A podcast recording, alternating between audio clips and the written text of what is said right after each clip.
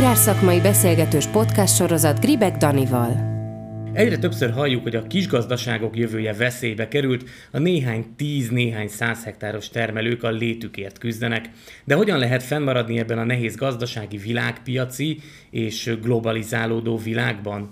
Ha bölcsek kövét nem is adjuk át, de a Hektár Podcast mai legfrissebb adásában többek között azért mégiscsak ezekre keressük a választ vendégeimmel. Sziasztok, Gribek Dani vagyok, és a következő percekben egy biós és egy regeneratív szemléletű vendéggel beszélgetek a gazdapék fogalmáról, annak gyakorlatáról, a hagyományos mellett az alternatív kalászosokról, mint például a kamut vagy éppen az alakor, de talajvédelemről, társnövénytermesztésről, napraforgó fektetésről és regeneratív állattartásról is.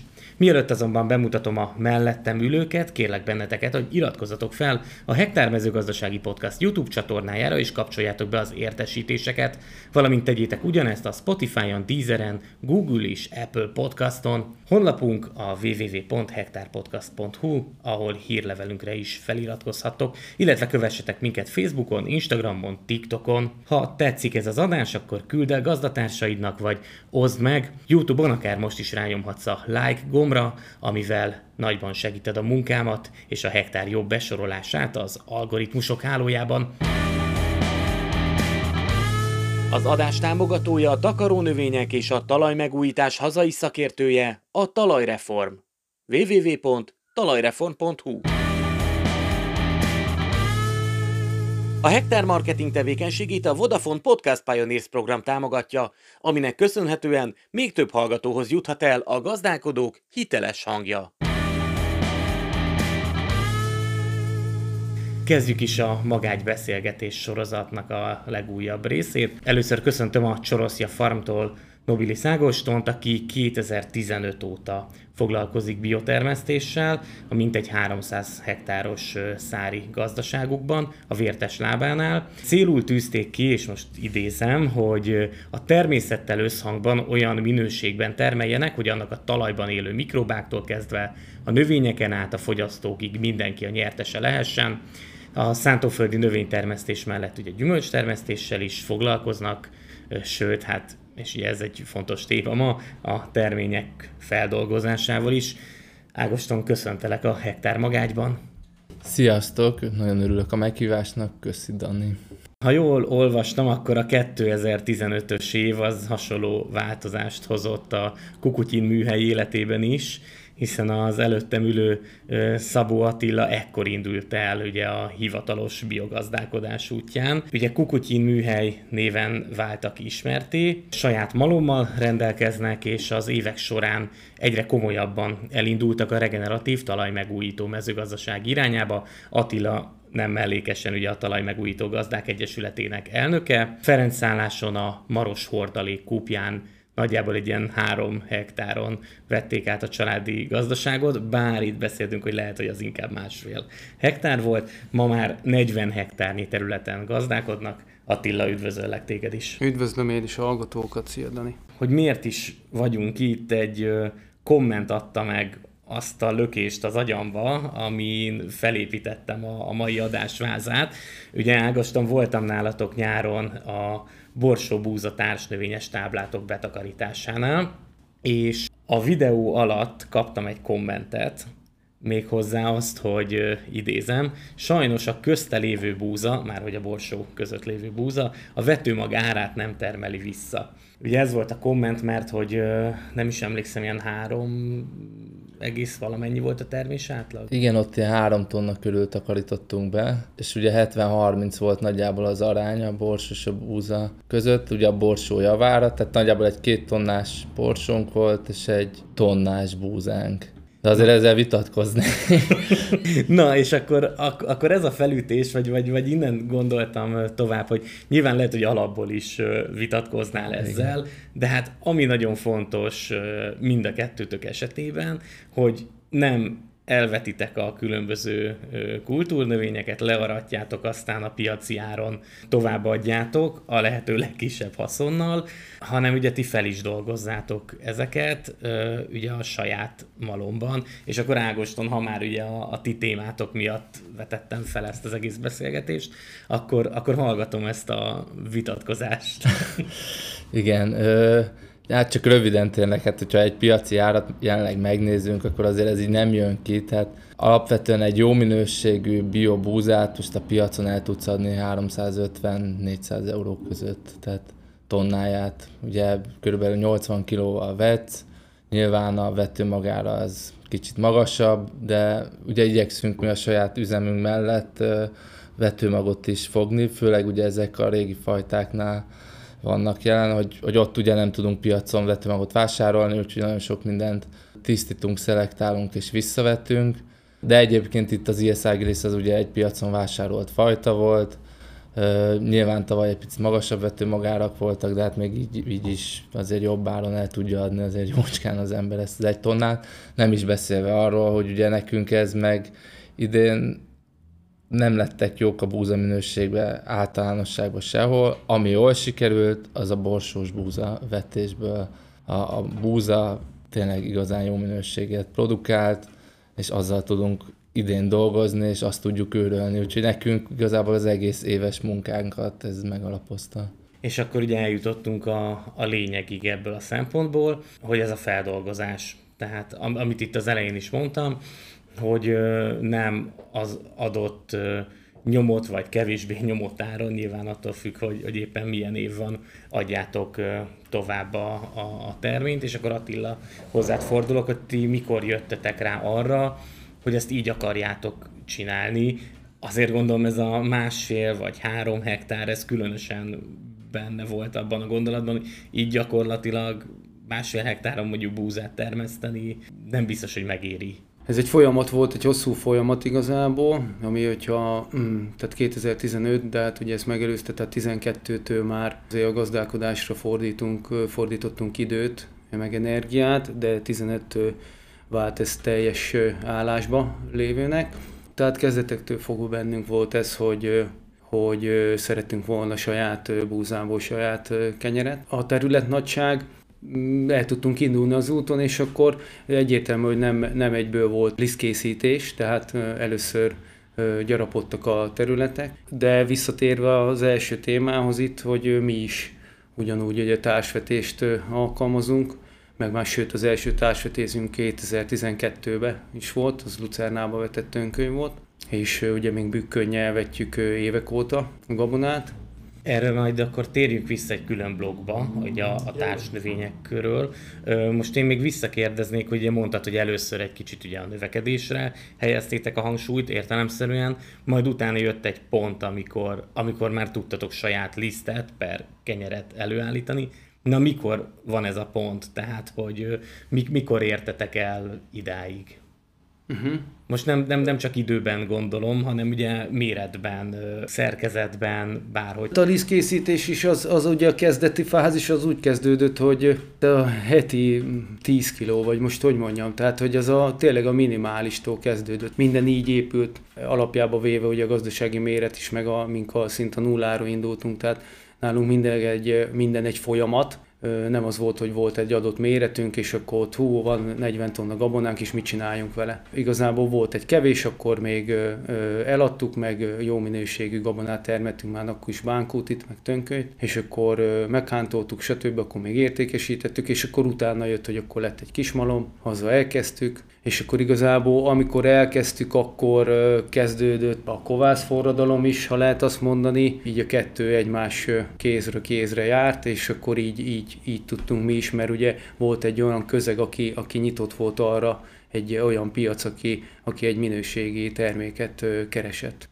Ez körülbelül akkor most időben mikor volt? Tehát mióta foglalkoztok ezzel? Szerintem ez a 18, hogyha most így időt uh-huh. kéne Tehát mondani. körülbelül ki, akkor körülbelül egy 5 éve gyakorlatilag. 5 éve, szerintem ott 18, 19, 18, akkor már biztos meg volt a kismalom. De lehet, hogy tévedek esetleg egy-két évet, de valahol ott. Ágoston, ugye a ti malmotokban jártam, de Attila arra kérlek, hogy, hogy majd rakjuk már össze, hogy hogyan néz ki ez a két malom, de akkor, akkor most vissza Ágostonékhoz, hogy nálatok hogyan jött, és miért jött ez, ugyanez az elhatározás. Nálatok volt-e valami olyan indítatás, ami adott esetben ilyen gazdasági löket volt ez a gazdapék vonal elindításában? Én is ugyanazt emelném ki egyébként, mint Attila, hogy uh, ugye elkezdődött, igazából már 2010-ben, szerintem 11-12-ben voltak az első ilyen kézműves pékségek, Budapesten, Vajda Józsi, Pipacs pékség, uh, meg egy ilyen kisebb társaság, szerintem Szabadfi Szabi is ugyanebben benne volt, és nekünk is abszolút ők, ők azok, akik minket elindítottak ezen az úton, és ők motiváltak, mert 2018-ban volt már egy ilyen közös szervezésben, volt egy Gazna Molnár Pék találkozó. Azon nem tudom, ti azon ott voltatok, akkor nem is emlékszem, hogy Csaba ott volt vagy, vagy együtt ott lehet, voltatok. Lehet. És az úgy volt, hogy az eredetileg az ömkivel szervezte volna az Ádám, és akkor az, a helyszínt kerestek rá, és hozzánk jöttek volna. Mi akkor valamilyen kapcsolatban voltunk a pipacsal, de csak sokat beszélgettünk termelésről, semmi egyéb, és, és alakult egy ilyen, egy ilyen közösség, amiben jelen volt minden piaci szereplő, és, és borzasztóan motiváltak voltak abba, hogy keressenek és találjanak olyan termelőket, akiknél teljesen átlátható a termékpálya. Tehát, hogy tudják, hogy mivel foglalkoznak, milyen fajták vannak náluk, és fontos nekik az, hogy mondjuk a hazai gabona itthon maradjon, és, és adott esetben egy végfelhasználóhoz elkerüljön. És ebből a körből nekünk nagyon sokan utána mondták, hogy ha malom, akkor, akkor nézzük meg a francia mintát, és Franciaországban van majd nem 3000 ilyen kisüzemi malom, és, és kimentünk Franciaországba, elmentünk ez egyik malomépítő mesterhez, és, és mi borzasztóan beleszerettünk ebbe a malomba, az egész szemléletbe, ideológiába, és azt mondtuk, hogy ha valamit, akkor, akkor ilyet szeretnénk, és, és akkor ebből így igazából szépen lassan kinőtte magát. A, hát ugye nekünk utána ez az egész bement egy pályázatba, ugye már ugye egy meglévő gazdaság volt, és inkább az a helyzet volt, amit Attila mondott, hogy, hogy van meglévő gabonánk, terményünk, amit egyébként hát nem 90-100%-ban külföldre adtunk el és nem szerettük volna külföldre eladni, hanem azt szerettük volna, hogyha jó minőségű terményt készítünk, akkor az maradjon itthon. És, és ennek ezt a módját láttuk, hogy dolgozzuk fel. Nem is a, az volt az elsődleges cél, hogy, hogy bioterméket csak úgy bedobunk a piacra, hanem egy abszolút célzott piacra ment. Ez így ugye nagyon romantikus történet, kimentetek Franciaországba, beleszerettetek, és akkor megcsináltátok, de hogyha ezt ezt ilyen gazdálkodói, hallgatói füllel hallgatom, akkor vakarom a fejemet, hogy mi kellett ehhez, hogy ezt meg tudjátok csinálni. És most egyfajta ilyen gazdasági ö, szemlélettel a, a szerelem és az akarat mellett. Ugye itt említettél például a pályázatot. Igen, ez abszolút nagyon erősen. Tehát nekor írtak ki egy élipet, ugye azt hiszem 18-19-ben írtak ki egy élipet, egy kis élipet, és akkor azt rögtön néztük, hogy ebbe simán beleférünk, ráadásul nekünk nem is csak a, a malom volt szempont, hanem az is szempont volt, hogy mivel bioztunk, nagyon sokszor szembe jött az, hogy ugye nem tudtunk teljesen tisztán vágni. Ahogy láttad borsó búzánál is, de akár egy napraforgónál, bármilyen egyéb terménynél, bíborhere, ugye csináltunk vetőmagot elég sokáig, ott mindig az volt, hogy amint levágtuk, rögtön kellett volna vetőmagüzembe vinni és tisztítani és hát ez baromi nagy kitettség. És nekünk az indított el, hogy kell egy tisztító. Igazából kell tisztító, meg kell tároló kapacitás. És akkor ezt az egészet egybegyúrtuk, beleraktuk egy élipbe, és, és az élip volt az, ami igazából ebben lehetőséget adott. Enélkül mi nem tudtuk volna ilyen formában megcsinálni, ez biztos. Magát a malmot valószínűleg igen. A malom ebből a legkisebb beruházás, de a malom az önmagában meg kevés, tehát kell mellé tisztító mi egyéb. Tehát ma lehet, hogy már használt gépekből megcsinálnám, de... De, de akkor... már van tapasztalat. Igen, mondom. igen. Attila, nálatok akkor ez hogy állt össze, és mit kell tudni a ti kisüzemi malmotokról? És még itt akkor visszatérek, mert akkor nem válaszoltam, jó, igazából jó. most jött így összeállt a kép, tehát az értékteremtés ugye nekünk az, az fő szempont volt, tehát hogy az álmokat hoztad fel, tehát azért a, a pénz mellett ez egy nagyon fontos szegmens, hogy, hogy itt nagyon kőkemény kitartás kell, meg, meg álmodás, hogyha lehet azt mondani, hogy legyen egy, legyen egy, egy komoly húzóerő, ami viszi az embert. Tehát az értékteremtés volt, hogy, hogy előállítsunk egy, egy, ahogy az Ágoston is mondja, egy jó minőségű, akár lisztet legyen szó lisztről. És a másik, amit kiemelnék a mi esetünkben, ugye egy, egy kényszerpálya. Tehát a mi gazdasági méretünk vagy az volt, hogy abba hagyjuk ezt a történetet, vagy el se kezdjük, vagy az volt, hogy ugye többletértéket kell teremteni. Erre akartam ugye konkrétan célozni ugye a, a, a kérdésnél. Igen, tehát hogy itt, itt nem volt kérdés, és ugye hát ez így összességében elég nehéz volt, hogy, hogy minden együtt fejlődve történt, mint a gazdaság növekedése, mind a több lábonálás, hogy állatok, kertészeti kultúra és feldolgozás.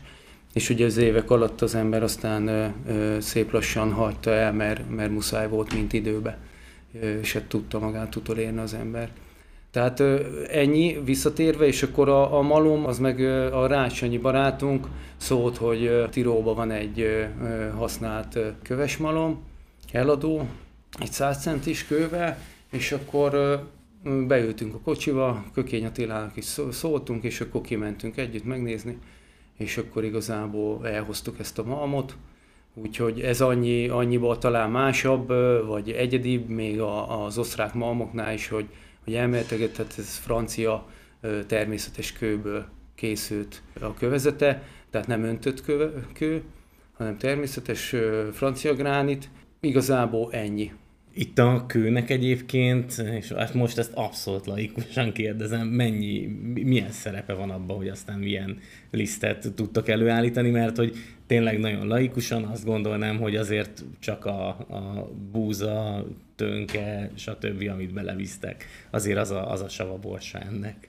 Én alapból azt gondolom, hogy a, itt a kő maga specifikusan az főleg az élettartamra vonatkozik, nagyon sokat számít általánosságban az, hogy köves malom, az, az egy, egy hosszabb téma, arról tudunk mindketten beszélni, hogy ennek mik az előnyei. A gránit azért nagyon jó, mert egy öntött kő, ha kopik, akkor utána azzal nem tudsz mit csinálni, az, az csere. Egy gránitnál le tudod venni a gránitot és vágod.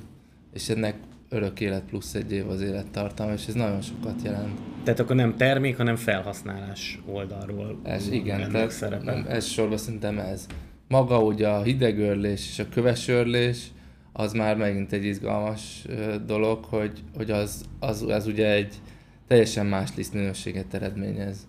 Ez mindkét malomban igaz. Ez nyilván egy, egy másik podcastnak a témája lehetne tényleg, hogy hogyan kell őrölni, milyen, milyen, milyen módjai vannak. Ti mit tudnátok mondani arra a kérdésre, hogy mi kell ahhoz, hogy valaki gazdapék legyen, hogy valaki elinduljon akár egy pályázatos új malommal, akár mondjuk kimenjen és hozzon haza egy használt malmot. Hát, elszántság. elszántság. Ezt, ezt gondoltam egyébként, ebben biztos voltam. Nem tudom, tehát hogyha Hát a, a, de az kötelező, tehát hogyha nincs egy olyan szellemiség, egy olyan háttér, én úgy gondolom, ami, ami mozgatja az embert, természetesen, hogyha valakinél úgymond a pénz nem számít történet, akkor igazából bárki meg tudja ezt teremteni.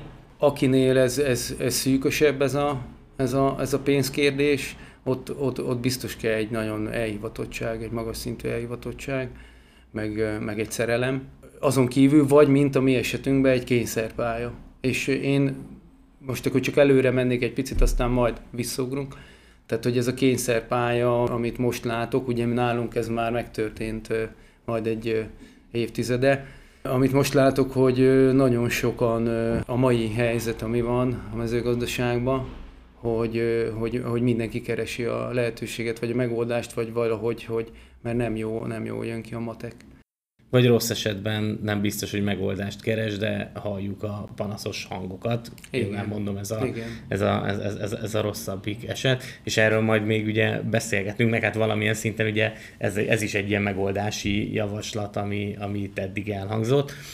Nézzük meg ezt, a, ezt az egész termékpálya fejlesztést, és akkor most nyilván nálatok így a malommal, jövedelmezőség oldaláról, és nyilván amennyi belefér, annyi számot is azért szeretnék tőletek kérni, akár arányaiba, hogy tényleg mennyivel jövedelmezőbb ezt úgy csinálni, hogy ti mondjuk el tudjátok utána adni akár feldolgozókba, vagy, vagy pékek számára, akár magánszemélyeknek a, a, a terméket, mint hogyha megy a kamionra, megy a vagonba, és elindul X helyre. Ágoston? Szeretnék egy rövidet reagálni az előző kérdésre. Az bármikor. Az elszántság és elhivatottság mellett, hogy itt az egész francia környezetben ennek a szellemisége az volt, ugye itt volt egy Astrié testvérpár, akik ezzel elkezdtek foglalkozni, és nekik az volt a céljuk, hogy ipari forradalom után a gazdák ellehetetlenedtek abba, hogy ők eladják a saját terményüket, nagyon kiszolgáltatott a nagyiparnak, nem tud vele mit csinál, mit csináljunk, adjuk nekik vissza annak a lehetőségét, hogy feldolgozzanak. Abszolút ez volt, ugyanaz az indítatás, irány, ami, ami, ami itthon is mindenkit mozgat, hogy, hogy tudjak én abból a termékből készíteni egy, egy magasabb hozzáadott értéket és egy, egy, egy minőségi élelmiszert és akár jut, juttassam el ezt odáig, hogy nem csak lisztet készítek belőle, hanem helybe sütök egy kenyeret is. És, és ezt a falutot lássam el én önmagam. Tehát körülbelül mind a két malom arra elég, hogy szerintem egy falu, falut ellásson a liszt mennyiséggel. Tehát nem, ezek nem nagy üzemi malmok, viszont Franciaországban elfér ebből 3000. És itthon szerintem elférne belőle 100. Bőven, simán. Tehát, hogy ez, azok a kapacitások, amiket mi viszünk, picik, viszont Viszont van egy nagyon jó piaca, és egy felívelő piaca, és, és megvan az emberekben ez a szellemiség, és ez a, szerintem értik a, a, a miértjét, és ez egy nagyon fontos pont. És akkor a jövedelmezőség. jövedelmezőség hogy... Igen, nyilván, tehát az a fontos, hogy ez utána működjön is. Nem igényel nagy fejszámolást az, hogy, hogy valójában a jelenlegi gabona árak mellett, tehát hogy megnézzünk egy, egy magasabb értékű lisztet, vagy egy minőségi lisztet, akkor azért látjuk, hogy ott elég nagy, nagy a különbség a kettő között. Nyilván egy ilyen malmot az ember hosszú távra vesz, ez egy nagy beruházási igényel jár, de utána üzemeltetni kell. Az üzemeltetés maga, ez mondjuk két ember, meg, meg energia, igen. De ez egy pont akkora üzemméret, ami, amiben tud az ember különlegességekkel foglalkozni, magasabb értékű termékeket előállítani, és, és egy, egy olyan piacra tud dolgozni, ahol, ahol ezt, vagy olyan piacra kell dolgoznia, ahol ezt értékelik. Egy igennel vagy nemmel válaszoljatok erre, de sejtem. Megérte belevágni a malomba, Ágoston? Gazdaságilag? Gazdaságilag most igen. Igen. Attila? Hát Na, igen, vagy nem. helyzet, igen, de majd visszatérnék rá esetleg nem későbbiekbe, hogy hogyha az a rengeteg beruházás, amit mi végig ö, ö, vittünk, hogy amikor annak pont van a végén, mert még, mert még mindig nem tartunk ott, hogy, hogy egy kicsit élveznénk, úgymond, vagy felszabadultatban élveznénk, hogyha lehet így fogalmazni de tehát ahogy mondtam, a mi esetünk az kényszerpálya, tehát itt természetesen igen, tehát de nehéz, na. Ez, ez egy hosszú távú befektetés mindkét, mindkettőtök esetében, tehát ez, ez, ez, ez, nem is kérdés, és ennél sokkal árnyaltabb, és ugye ezért is beszélgetünk róla, de ezt akartam egy kicsit kivenni, hogy egyébként egyik őtök sem bánta meg gazdaságilag legalábbis, de azért tudom, hogy érzelmileg sem bántátok meg, még hogyha nyilván gondolom volt sok-sok álmatlan éjszakátok így a, a, az elmúlt néhány évben. Hát igen, érzelmileg biztos nem. Igen, érzelmileg nagyon sokat ad különben. Pont tegnap bementem a pipacsba, és megsütöttem az első a Asztrié kenyeremet, ott náluk ők már elég régóta foglalkoznak a millisztink, és akkor bemész, és ott a saját gabonádból készült liszttel készítesz egy kenyeret, ez katartikus élmény, ez nagyon jó. Tehát ez, ez az, amiért úgy van miért fölkelni. Tehát, hogy amikor azt mondom, hogy igen, akkor azért nagy, ez nagy részben ez ezt testesíti meg, de, de nem, ez működik, igen. És akkor itt Ágoston említetted, valahogy így fogalmaztál, hogy tudtok különleges dolgokat előállítani, különleges termékeket, és ugye ez gyakorlatilag nem csak a különböző hagyományos búzafajtákkal foglalkoztok, hanem itt tényleg alakor, kamú, tönke, lehetne még, még sorolni, ezekről beszélgessünk egy kicsit. Először csak egyfajta ilyen felsorlást szeretnék tőletek, hogy mivel foglalkoztok, mennyi féle kalászossal, amiből aztán lisztet állítotok elő, Attila.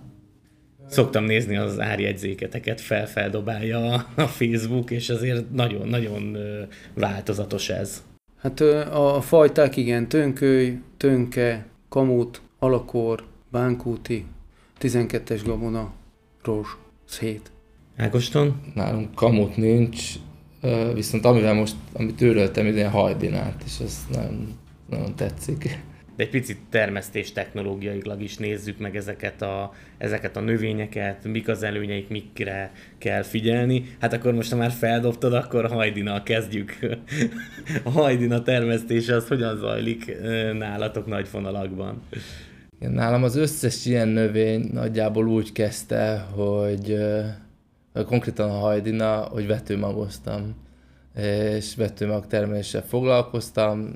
Nagyüzemű vetőmagtermesztés elmegy valami szerződött partnernek, és mellette utána rögtön megvan a tisztító háttere, tehát tudom hova viszem, és utána készáruként adják el itthon vagy külföldön. És én ebben sokszor úgy igyekeztem szerződést kötni, hogy, hogy jó, de akkor ennek egy része legyen az enyém, és én tudjam azt feldolgozni, mert nyilván én nem tudok első felütésre egy ilyen, hogyha van 10 hektár hajdinánk, nem tudom a teljes mennyiségét, mennyiséget lisztként eladni. Úgyhogy termesztésbe így kerültem a hajdinához, és utána meg egyébként meg azért foglalkozunk vele, meg azért foglalkoztunk más egyéb növényekkel, mert nekünk a bió miatt nagyon fontos volt a divers vetésforgó. Tehát minél több növényel foglalkozzunk, annál biztosabb a növényvédelem. És, és meg ugye tápanyagellátottság és többi. Tehát ez egy nagyon fontos szempont az, az teljes termelésben állunk, hogy, hogy egy 8-10 növény legyen kint minden évben. Jó, hogyan termesztitek ezeket a, az alternatív ö, növényeket, és akár azt is lehet, hogy nagyjából, ha van mondjuk egy alaptermesztés technológiai sor, és valamelyik kilóg belőle, akár így is megnézhetjük őket egy kicsit. Tehát, hogy mire, mire figyeljenek oda azok, akik, akik úgy döntenének, hogy ezekkel a növényekkel foglalkoznak.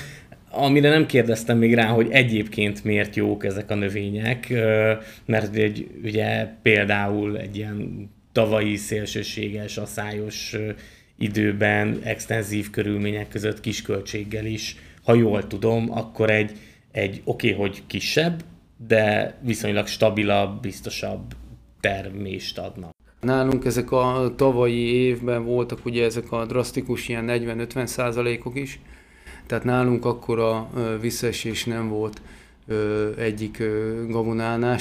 Jobban reagálnak, szinte ez mindegyikre elmondható. Nincs akkor a terméspotenciál, ezáltal igazából inputot nem is kíván, meg nem is tud reagálni nagyon rá, legalábbis ilyen nitrogén történetekre, teljesen fölösleges. Szerves anyagot természetesen mind minden növény szereti, tehát az, az egyértelmű. Ami érdekes az elmúlt két évben, az az, hogy kötési problémák vannak, és tehát ez mindenfele legalábbis ezt halljuk, és mindegy, hogy bio, nem bio, ősgabona, nem ősgabona, intenzív, nem intenzív, teljesen mindegy. Tehát ilyen kötési problémák vannak, ami, ami nem tudom, hogy a klimatikus viszony vagy, vagy minek tudható be. Ez egy picit aggasztó, de alapjába véve sok esetben, mint a tönkö is nagyon jó gazelnyomó képessége rendelkezik, de jó társasvetésbe azt is, tehát a társasvetést mi is azért, ugye a diverzitás miatt egyértelmű, hogy nem monokultúrák létesüljenek, meg a másik ugye a gyomhatás, tehát hogy nekem a koncepcióm az volt már régebben, amikor kezdtem megérdeni a természetet, hogy akkor oké, okay, hogy nem akarunk gyomírtani, meg stb., de hát akkor, akkor meg nőni fog, tehát akkor vessük mi. És akkor minél többet. Tehát most van gondolatunk, hogy akár három-négy fajta növényt is még rakunk a társvetésbe, tehát hogy nem is kettő. Úgyhogy igazából a beltartalmi értékek, ugye a felszívódásilag, amiről lehet beszélni, élettani hatások az ősgabonáknál, mint genetikailag, sokkal jobban a, az embernek van kódolva. Most ezeknek a, persze mennyire lehet hinni a, számoknak, vagy az adatoknak, a vizsgálatoknak, de azért ott nyugaton főként ott a dánok is, meg a nyugatiak jobban beleálltak ebbe, de én azért úgy tudom, hogy tehát száz százalékkal lehet számolni az ősgabonákat felszívódásba, és például ehhez képest egy mostani nemesített fajta az mondjuk lehet egy ilyen 40%-kal bér, a hibrid meg 20-szal se. Tehát ugye ezek az arányok. Esetleg azt fűzném hozzá, hogy finom. hát, hogy szeretik, szeretik az emberek, és tényleg egy, egy más ízvilág, de, de egy nagyon klassz ízek, és, és ugyanúgy, ahogy mondjuk szükséged van a, a növényi diverzitásra talajon, meg területen, ugyanúgy szükséged van a változatos étrendre mindennapokban, és, és ehhez szerintem nagyon-nagyon nagy szerepe van, és fontos, hogy, hogy együnk ilyen ősgabonákat és különleges, tehát alulhasznosított növényeken. És akkor a, ez a technológia kérdés, termesztés technológia, Igen. akkor ez hogyan, hogyan kell ezeknél a különböző ősgabonáknál elképzelni? Szerintem a, a tönke alakor a pejvások az izgalmasabbak, hogy ott mondjuk egy vetést hogy oldasz meg. Ugye nálunk nagyon elég egyszerű a teljes technológia, mert lényegében ezeknél a növényeknél van egy vetés és egy aratás. Magát a, a vetést igazából mi az első évben volt, hogy műtrágya szóróval oldottuk meg, aztán azért, hogy egyenletesebb legyen és jobban működjön, pneumatikus géppel próbáltuk, de, de ott voltak nehézségeink, tehát ott a, például egy tönkét nem tudott rendesen kivinni a vetőgépünk, úgyhogy ott, ott fontos volt a fajta megválasztás. Viszont az érdekes volt, hogy hántolás után vetni, akkor meg sokkal rosszabb a kelésed, hogyha hántolás után vetsz, úgyhogy, úgyhogy próbálunk hántolatlan tönkét vetni, és, és fontos a fajta. Tavaly kaptunk pont egy olyan fajtát, amivel nem tudtunk foglalkozni. Így alapvetően tönke-tönköly alakornál ez az izgalmas, alakornál alakor ez könnyen kimegy, sima vetőgéppel is, és akkor a hajdina az meg, az meg normál gabona sortávra. Ugye ez egy tavaszi kultúra, egy nagyon rövid tenyészidejű fajta, úgyhogy nekünk ez egy valami jó kiváltó kultúra, mert a kapásokkal sok esetben gondba vagyunk. Igen. Tehát, hogy akkor abszolút a vetésforgóba is tök jól be tudjátok illeszteni. Itt esetleg annyit tennék hozzá, itt kérted itt a számokat, tehát például ezeknél az ősgabonáknál is, meg hogy a számok hogy állnak össze, hogy ez mennyibe kerül, mert ugye, ahogy Ágoston is mondja, hogy elvetés van, meg aratás, tehát hogy itt nincsenek nagy dolgok. De viszont ugye a hántolás, tehát amelyiket hántolni kell, az egy, az egy költségtényező, és a legnagyobb ugye a termés mennyiség. Tehát az a, az a mérvadó. Tehát, hogy ugye ez sokak, vagy laikusok számára nem érthető, hogy itt van. Tehát nem azért kerül egy tönköly vagy egy alakor gabona annyiba, amennyibe, mert hogy hú, meg a ha, hanem nem, mert egyszerűen a matekot számolja az ember, és tehát azokról, tehát lehozható ez a hántoltról beszélünk, tehát tiszta szemről beszélünk, ezek a két tonnák. Hát még örülök is, a két tonna hántolva lejön, tehát inkább mondjuk csinálok két és fél három tonnát hántolatlanul, és akkor leántolom az 60 százalék, tehát hogy 40 százaléket kidobom. Tehát, hogy ezzel kell számolni, és ugye a mai mezőgazdaság mivel számolunk, tehát az átlag termés gabonában mondjuk 6 tonna, és akkor ebből még lehet 8, aki megcsinál meg 10 na, itt meg 2. Tehát e, e, így áll össze a matek. Attila, egyébként is sokszor beszélgettünk arról, ugye itt a talajmegújítás vonalán, hogy, hogy fejben nagyon sokat kéne változni a, a gazdatársadalomnak és a magyar gazdatársadalomnak, és akkor például itt van ez egy ilyen, ez egy ilyen tipikusan jó példa ugyanerre, hogy, hogy nem mindig, vagy nem feltétlenül a rekordtermésben kell gondolkodni, és, és erre most ez a mai beszélgetés, ez, ez, ez egy pont jó példa. Például idén sokszor belefutottam abba, hogy szomszédos, konvencionális gazdálkodók, barátok mondták, hogy nekik olyan magas input költségeik voltak, hogy tehát egyszerűen nem tudják kihozni. Én az inputot megúsztam. Viszont termésem nagyjából ugyanannyi lett, körülbelül ugyanott vagyok, tehát ezekbe lehet előnyt kovácsolni, nyilván egy jóval, tehát kockázat, meg kell rá piac. Gyakorlatilag itt a vetés a, az alfája és majdnem omegája, nyilván ja. a betakarítással, de akkor, akkor, akkor ezeknél a, a fajtáknál, meg ősgabonáknál, ami a termesztés technológia része, főleg bióban, az, az, az gyakorlatilag ennyi. Igen, ez fontos, tehát nálunk is általában gyommal nincs probléma. Tehát ahogy mondta Attila is, nagyon jó a gyományomó képessége ezeknek a kalászosoknak, úgy amúgy a kalászosoknak is jó a gyományomó képessége, tehát egy, egy vagy kétszer gyomfésüzéssel rendben vagyunk, és, és utána, utána a betakarításnál sincs gond. Idén például viszont egy annyira esős nyár volt, hogy nagyon elcsúsztunk a betakarítással, és például pont a tönkét alakort mi rendre tettük, és úgy szedtük föl kombájnal. Tehát ott az már egyel izgalmasabb volt, hogy, hogy ott kellett, egy, akkor van egy rendre vágónk, és akkor utána rendről szedtük fel. De ha jól tudom, akkor új kombájnotok van. Igen, igen, igen. Egyébként például itt a, ugye az idei tavaszon konvencionális gazdálkodásokból, gazdaságokból például a sárga rozsdát azt folyamatosan lehetett hallani.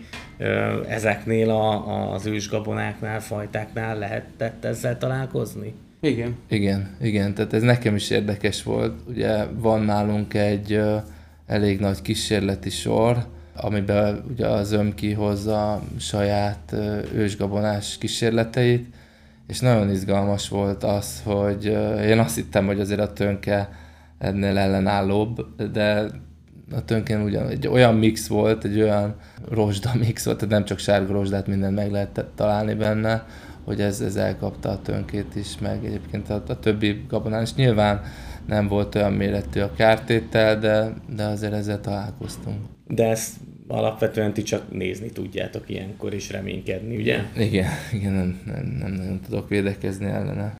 Itt a bio az többször szóba került, és akkor a, a mai beszélgetésünknek ez is egy sarkallatos pontja lenne, mert hogy ugye mind a ketten elindultatok a hivatalos biominősítés irányába, sőt, hát benne vagytok, viszont ugye Attila, ti ebből szépen lassan kifarolgattok, és ennek az oka, az a, az a regeneratív mezőgazdaság, az, hogy no-till irányába is próbáltok elmenni, amit viszont ugye a gyomnövények nehezítenek, sőt, bióban talán kimondhatjuk, hogy szinte el is lehetetlenítenek. Ugye mintil is viszonylag nehezen érhető el bióban.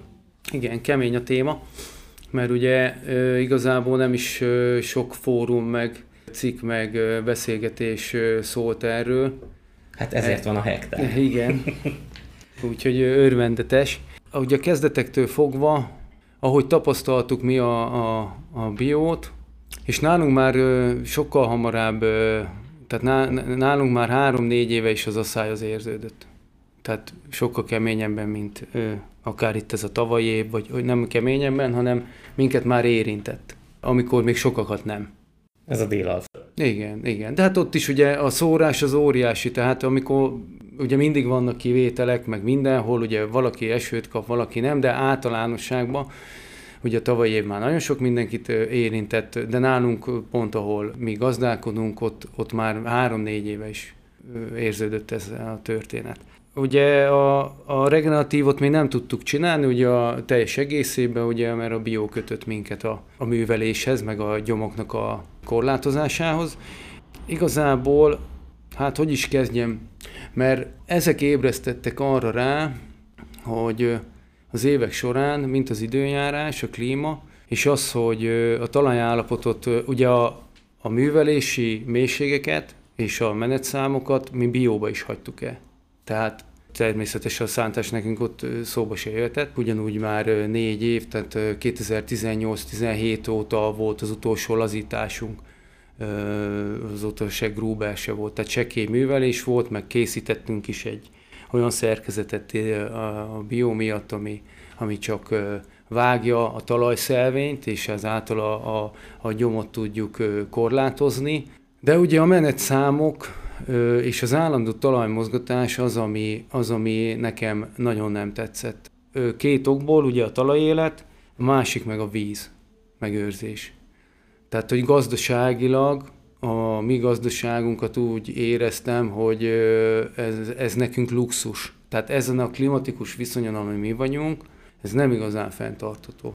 Igazából ez egy folyamat volt, tehát ez már régen kezdődött, és akkor igazából most tettünk pontot a végére, hogy akkor igen, mink ezt akkor bevállaljuk, és, és ki akarunk ebből farolni, mert, mert nem tartatom fenntartatónak, mint a mi gazdaságunkra nézve, mint a természetet nézve.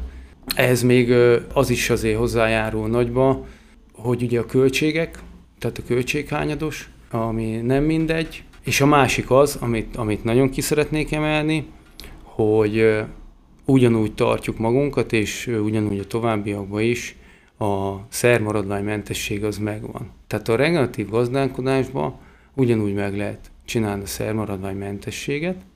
Ez nem azt jelenti, hogy mi nem fogunk fújni gyomírtót, mert természetesen fújunk, csak állományban nincs gyomírtás. Erre már több kísérletünk is volt, mint az Egyesületen belül is, mint külföldi tanulmányok, és eddig mindig azt igazolták vissza, hogy nincsen. Mink állományban nem használunk gyomírtószert, se ugyanúgy gombolőset, szert, se ugyanúgy műtrányát nem használunk. Tehát nálunk semmi nem változott igazából a bióhoz képest, csak azt, hogy elhagyjuk a művelést, és igazából a teljes művelés elhagyása, meg igazából az az évi kétszeri, maximum kétszeri gyomírtás, ami nem állományban történik. Tehát e- így teljes az egész, és igazából itt mondtam azt, hogy ha nekünk már megvan az a féle úgymond becsületünk, vagy bizonyosságunk ebbe a témába, és a, a vevőkörnek mifelénk van egy, van egy elhivatottsága, akkor, akkor igazából ezt mi meg tudjuk lépni. Ugyanúgy papírilag is lehet ezt természetesen bizonyítani, mert ugye, és Ágoston is szerintem meg igazolást ad erre, ugyanúgy, ahogy a német vevő átvette bármikor is, vagy akár a nyugati vevő a bioterméket, az attól függetlenül, hogy tanúsított volt, azok igazából vizsgálatot, szermaradvány vizsgálatot csináltak, tök mindegy, hogy milyen tanúsításod volt. Teljesen mindegy, megcsinálta. És mi a lényeg, hogyha az nullásra jött ki, akkor jó termék. Tehát azért nem változik nálunk se semmi, nem ez volt a kiindult mozgatórugom, hogyha mink ezt ugyanúgy megcsináljuk, akkor igazából mi az, amit vesztettem. Ágoston, ez a, ugye hát ti, ti abszolút szerintem nem lövök mellé azt mondom, hogy elkötelezett biósok vagytok, igaz? Igen, igen, igen, igen, abszolút. Én is így gondolom, ami nekem nehéz téma, de ami nekem elsősorban foglal, igen, fontos benne, igen, font, fontos benne, hogy nekem fontos benne a vegyszermentesség, fontos benne a, ugyanez szintén ez, a, ez, ez egy bizalmi kapcsolat. Egyrésztről ugye a vásárlók irányából, és másrésztről ugye a, az én kapcsolatom ugye a saját gazdaságommal, és épp, tehát ez egy, meg egy szemlélet, hogy én mit látok a legjobbnak, illetve van nyilván egy, egy, egy gazdasági háttere is. Én úgy érzem, egyébként úgy látom, hogy jelenleg a, a biotermesztés gabonába működik a, a saját területeinken, és, és ez egy fenntartató művelés. Tehát, ugye azt mondtam, hogy legalább 8-10 növényel foglalkozunk egy évben, fontos ebbe a, a, a diverzitás, és, és nagyon fontosnak tartom ebben azt, hogy, hogy úgy válasszuk meg a növényeinket, hogy ez az adott termelési módnak megfelelő legyen. Én jelen esetben az ősgabonákkal és az összes terméssel, vagy termékkel, amit termelek, úgy érzem, hogy a bio az egy megfelelő irány. És fenntartató talaj szempontjából is? ez, egy, ez egy elég hosszú téma nem gondolom, hogy ezt nekünk kell itt most ebbe a podcastbe kivesézni. Nem, nem, nem, nyilván nem is akarok pontot tenni rá, csak hogy azért, az, azért itt mégis ugye van egy pici szemléletbeli különbséget érzek. Én azt gondolom, hogy igen, fenntartató. Nekem ez a, az elképzelésem róla, igen. Kell, muszáj róla beszélgetni szerintem, és én egyértelmű, hogy nem is akarok ebből semmiféle vitát, meg kiélezni a helyzetet, én csak rávilágítani szeretném esetleg a, a történetet annyiba, hogy ugye, hogy tehát, hogy maga a szemléletek, emberek hitrendszerekbe élnek, és én mindig próbáltam objektív, meg mindentől kicsit mentes maradni. Tehát ugyanúgy, hogy megtapasztaltuk a, a biót, megtapasztaltunk ilyet, megtapasztaltunk olyat, nagyon sokat láttam a világba, más gazdákat, ugye az egyesetből kifolyólag is rengeteg tapasztalat, ami, ami, amit átláttam. A, hogyha valaki kívül tudja egy kicsit magát helyezni, az szerintem úgy tisztában lát és az objektivitásnak nagyon fontos szerepe abban van, hogy, hogy ne mélyedjünk bele dolgokba, és ne legyünk bizonyosak nagyon, és elkötelezettek bármibe is. Tehát mindig kérdőjelezzünk meg mindent, és én ezt, ezt fontosnak tartom. Én egy ilyen ember vagyok, hogy megkérdőjelezek, és ugyanúgy megmertem ezt is kérdőjelezni, hogy, hogy, hogy mennyire van baj ezzel. Tehát ahogy egyszer mondtam, hogy itt mindennel baj van. Tehát akár a mezőgazdaságot nézzük, és regeneratív, konvencionális bio, itt mindegyikkel baj van. A kérdés az, hogy melyik a legkevésbé káros. És hogyha ezt felülről néz az ember, és nagyon sok szempontot megvizsgál, én ezt úgy láttam, hogy ebben a legkevésbé káros a regeneratív.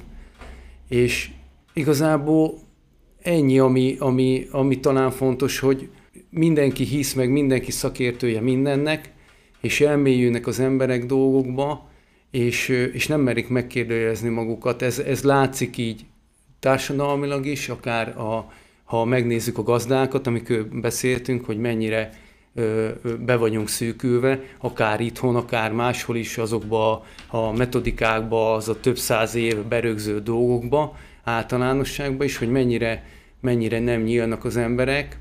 Tehát ö, én, én ezt látom még, csak te, de ennyit akartam hozzáfűzni, hogy én, én nem kiemelem azt, én csak azt mondom, hogy, hogy talán ez a legkevésbé az, ami káros, mert ugye a bionára a rengeteg művelet, a talaj bolygatása, talaj zavarása, számomra, amikor még meg tudtuk csinálni azt, hogy egy évet ugye pihentetünk, a vetésforrunk ilyen kis akkor takaronövényeket vettünk, és akkor nálunk már volt egy múcspaplan, és egy tök jó talaj volt a 40 fokos melegbe, és alánézte, és nedves, és él, és tele van és minden, és ezt meg kellett tárcsázni, még sekélyen, és ilyen, és, és én ettől rosszul vagyok. Tehát, hogy ez, ez nem normális. És még csak annyit, hogy az én mozgatórugom is azért tetszik, ez a rendszer, és úgy gondolom, hogy ez áll a talán a legközelebb, mert nem ember alkotta. Tehát ezt úgy értem, hogy a regeneratív gazdálkodás az egy természeti mintát követ. Tehát nem emberek mondták meg, hogy mi jó és mi nem, hanem a természet diktál. És igazából a természeti rendszert követjük. Oké, okay, persze itt akkor egy, abszolút egyből ki lehet emelni a gyomírtást. Azon Akartam kívül, is. Akartam azon, ki, is. azon kívül. De azon kívül maga a rendszer és a működési elv az az. És hogyha ezt a rendszert megnézed, hogy a természetben nincs olyan, hogy művelés, természetesen gyomírtani. Miért gyomírtunk? Mert mink többlet hozadékot, vagy hozadékot hozunk, mink kiveszünk, ugye terményt termesztünk. A természet ugye nem termesz terményt. Tehát ez egy óriási, tehát azért kell belenyúlnunk, de maga a folyamat és a metodika, az teljesen ugyanaz. Tehát a természetben nincs zavaró tényező. Tehát az állati taposáson kívül, az állati túrásokon kívül felülről lefelé építkezik a talaj. És abban nincs belemérve semmilyen művelőeszközzel. Ezt akartam itt talán kicsit hosszúra nyújt, így röviden összefogni. Alapvetően én azt mondanám, hogy ami engem ebbe az egészbe vezet és visz előre, az nagyon hasonló, amit Attila mond, hogy, hogy én egy, egy olyan környezetben dolgozom, ahol nincs input felhasználás. Akkor most itt az input az, ami, amiről beszélhetünk, tehát az, hogy nyilván mindenki egy best effort szerint a, általa kiszemelt lehető legjobbat próbálja elérni, és, és ez a célja egy általánosságban a, a, munkájának, munkásságának. Az, hogy mi tudunk úgy működni egy relatív önálló piacon, itt Attiláékkal együtt, hogy, hogy van, egy, van egy feldolgozás, van egy végtermék benne, én azt gondolom, hogy ez a, ez a forma önmagában már egy, egy jóval fenntarthatóbb rendszer, mint bármilyen ipari, mezőgazdasági termékpálya ma Magyarországon, és ez, ez szerintem ez benne az egy legfontosabb, amit kiemel, ki kell emelni. Nekem nagyon tetszik az a, az a háttér, és az a hasonló szemlélet, hogy, hogy tényleg tudok egy, egy input felhasználás nélküli természettel összhangba ö, kerülő folyamatot vinni. Tehát és akkor ez Ugye itt az, hogy én, nekem a menetszámom és a műveleteim azok uh, hogyan alakulnak, ezeket meg ugye növények és kultúrák válogatják. Tehát nyilván mi is erre törekedünk, és szerintem ez egy abszolút hozadéka, itt most lehet, hogy nem, nem tudom, hogy ez pontosan honnan ered, de hogy bio is azon áll, hogy alapvetően a talajról, tehát hogy nem növényeket termelsz, nem egészséges talajod van, ugye, és akkor ugye ez az, ami mindig egy vitatott téma, hogy mitől lesz kevésbé egészséges talajod a művelés, számtól vagy a glifozáttól, tehát és akkor ez, ezzel meg szerintem jóval nagyobb szakértők jóval többet vitatkoznak, mint mi. Én ebbe egy, egy felhasználó vagyok, aki próbálja a lehető legjobbat ebből kihozni. Én jelenleg úgy látom, hogy a művelés számainkat tudjuk csökkenteni, és tudok egy olyan független input felhasználás nélkül környezetben élni, ami, amit, én, ö, amit én jónak látok. Nyilván a hallgatók is érzik a szemléletbeli különbséget, ugye azt, hogy, hogy Attilánál ugye ő a, a göményvédő szerek felé ugye megengedőbb, de a, a talajbolygatás felé nem, te pedig pont fordítva, ugye most itt teljesen függetlenül attól, hogy, hogy vizsgálat mit mutat ki, ti ágosan azt mondjátok, hogy semmilyen szer, ugye input, de most ugye beszéljünk növényvédő szerekről, vagy, vagy műtrágyákról is, viszont ezért cserébe ugye beáldozzátok azt a valamennyi talajbolygatást, vagy talaj nem bolygatást ugye ebből a, ebből a logikából. És akkor picit beszéljünk még arról, hogy viszonylag röviden szeretném, hogy, hogy maga mit hoz ez a bio minősítés. Ez csak, csak ezt a, ezt a lelki dolgot, azt amit, azt, amit mondtál, és akkor, és akkor itt ugye ebbe majd bele szeretném fűzni azt, hogy ti ugye erről a minősítésről Attila lemondtok, és hogy egy adott esetben, ugye ilyen még nincsen, de majd egy regeneratív minősítés az tud-e hozni ugyanannyit, mint a bio. Biominősítés mit, mit hoz? Ténylegesen hoz valamit a, a konyára a végén? Igen, szerintem ez egy, tehát ugye a bio... Jó, ez más, a bio... tudom, ez, tudom ez, egy, ez megint egy külön podcast téma. Igen, de a biominősítés ugye az egy nagyon régi minősítés, sőt, azt hiszem az egyetlen minősítés, hogy egyetlen tanúsított gazdálkodási forma, ami szerintem legalább 50 éves. Úgyhogy azért ennek egy nagyon rég múltja van, nyilván hogy alakult, ipari forradalom után, nagyon sok szer használt, és a többi, és erre próbáltak valami választ generálni. Hogy ez ma jelenleg hol, hogy há, hol tart, ugye több minősítési, minősítő szervezet van, különböző minősítési formák, Sajnos Magyarországon egyébként elég kevés a, a, a biofogyasztott, feldolgozott termék, és ugye a hazai biofogyasztás, ugye ez, ennek Nyugat-Európában jóval magasabb piaca van, ugye ezért is megy ki a bio nyersárunak a 90, nem tudom, 5 a külföldre. Viszont, tehát hogy nekünk az egy nagyon fontos tényező volt, ugye, hogy hazai feldolgozás és hazai minősítéssel rendelkező élelmiszer kerüljön utána tőlünk a, a, a hazai ö, fogyasztókhoz. És én azt gondolom, hogy a mi fogyasztókörünk ezt igen értékeli, de nem feltétlenül ez az elsődleges szempont. Tehát ö, szerintem ebben hiányos a, a, a tudás nyilván itt, de nem is csak ebben, hanem általánosságban minőségi élelmiszer ellátásban, és, és szerintem itt elsősorban azon kéne, hogy legyen a hangsúly, hogy, hogy, hogy mitől lesz egy ilyen ö, termék változatosabb, mitől lesz ízben gazdagabb, és miért fontos az, hogy ne egy, hanem mondjuk nyolc növényel foglalkozz egy ilyen, egy ekkora ö, üzemméretnél. Tehát, hogy most ha idézőjelesen kérdezem, akkor minősítés nélkül is ugyanúgy tudnátok tenni a dolgotokat, és most itt nem kifejezetten a jogi oldalára a gondolok, hanem akár mondjuk a fogyasztókkal való kapcsolattartásra gondolva.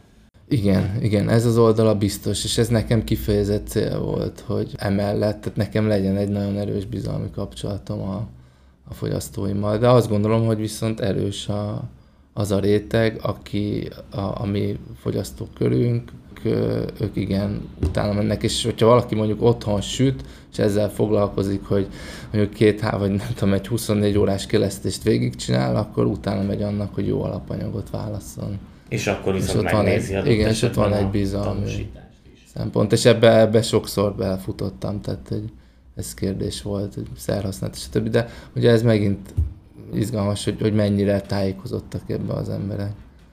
És akkor ugye Attila itt ez a regeneratív minősítés kapcsán merült már fel ez a kérdés más beszélgetésembe, hogy egy bio esetében ugye mindenképp van egy olyan hozzáadott értéke a minősítésnek, hogy például, tehát nekem, mint felhasználónak, tudom, hogyha rajta van ez az adott pecsét, akkor az ugye ezekkel az input anyagokkal nem érintkezett, tehát nem volt növényvédőszer, felhasználás, nincs műtrágya. Ami elvben, ugye nagyon sőt, tehát nem elvben, gyakorlatban ugye a fogyasztók jelentős részének ez egy többlet érték, amiért tud többet fizetni, mert a saját egészségét is befolyásolja.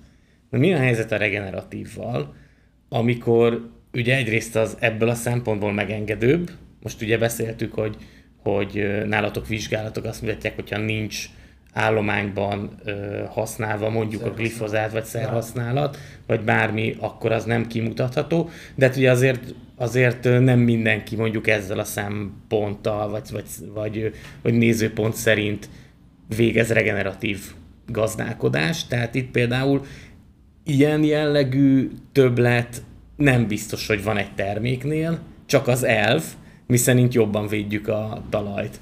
Ez elég lehet egy adott esetben többlet költség kifizetésére is felhasználói szemmel? Azt én nem tudom megválaszolni. Vagy hogy egyáltalán mondjuk egy regeneratív minősítésnek, drágábbnak, minősítési terméknek lehet, hogy nem is kell drágábbnak lennie, mint egy hagyományos. Hát nézd, én azt gondolom, az Egyesület egyébként már dolgozik a, a minősítésen, meg a, az alapjai, meg hogy hogy kellene ezt a rendszert összerakni, ugye a világban van regeneratív minősítés, teljesen más metodika alapján működik, és itt azt emelném ki, hogy rugalmas. Ez, amit én mondtam, hogy mink törekszünk, mert nekünk a kezdetektől kezdve, amikor még nem is voltunk biók, mi már akkor nem használhattunk ilyen dolgokat, tehát nem használtunk métrányát és gyomírtószert. Tehát én ebből indulok ki, tehát a, meg abból indulok ki, hogy amit én, mi megtermelünk, tehát én tiszta terméket szeretnék fogyasztani, ennyi. És ez az alapja és ilyet adunk ki a kezünkből.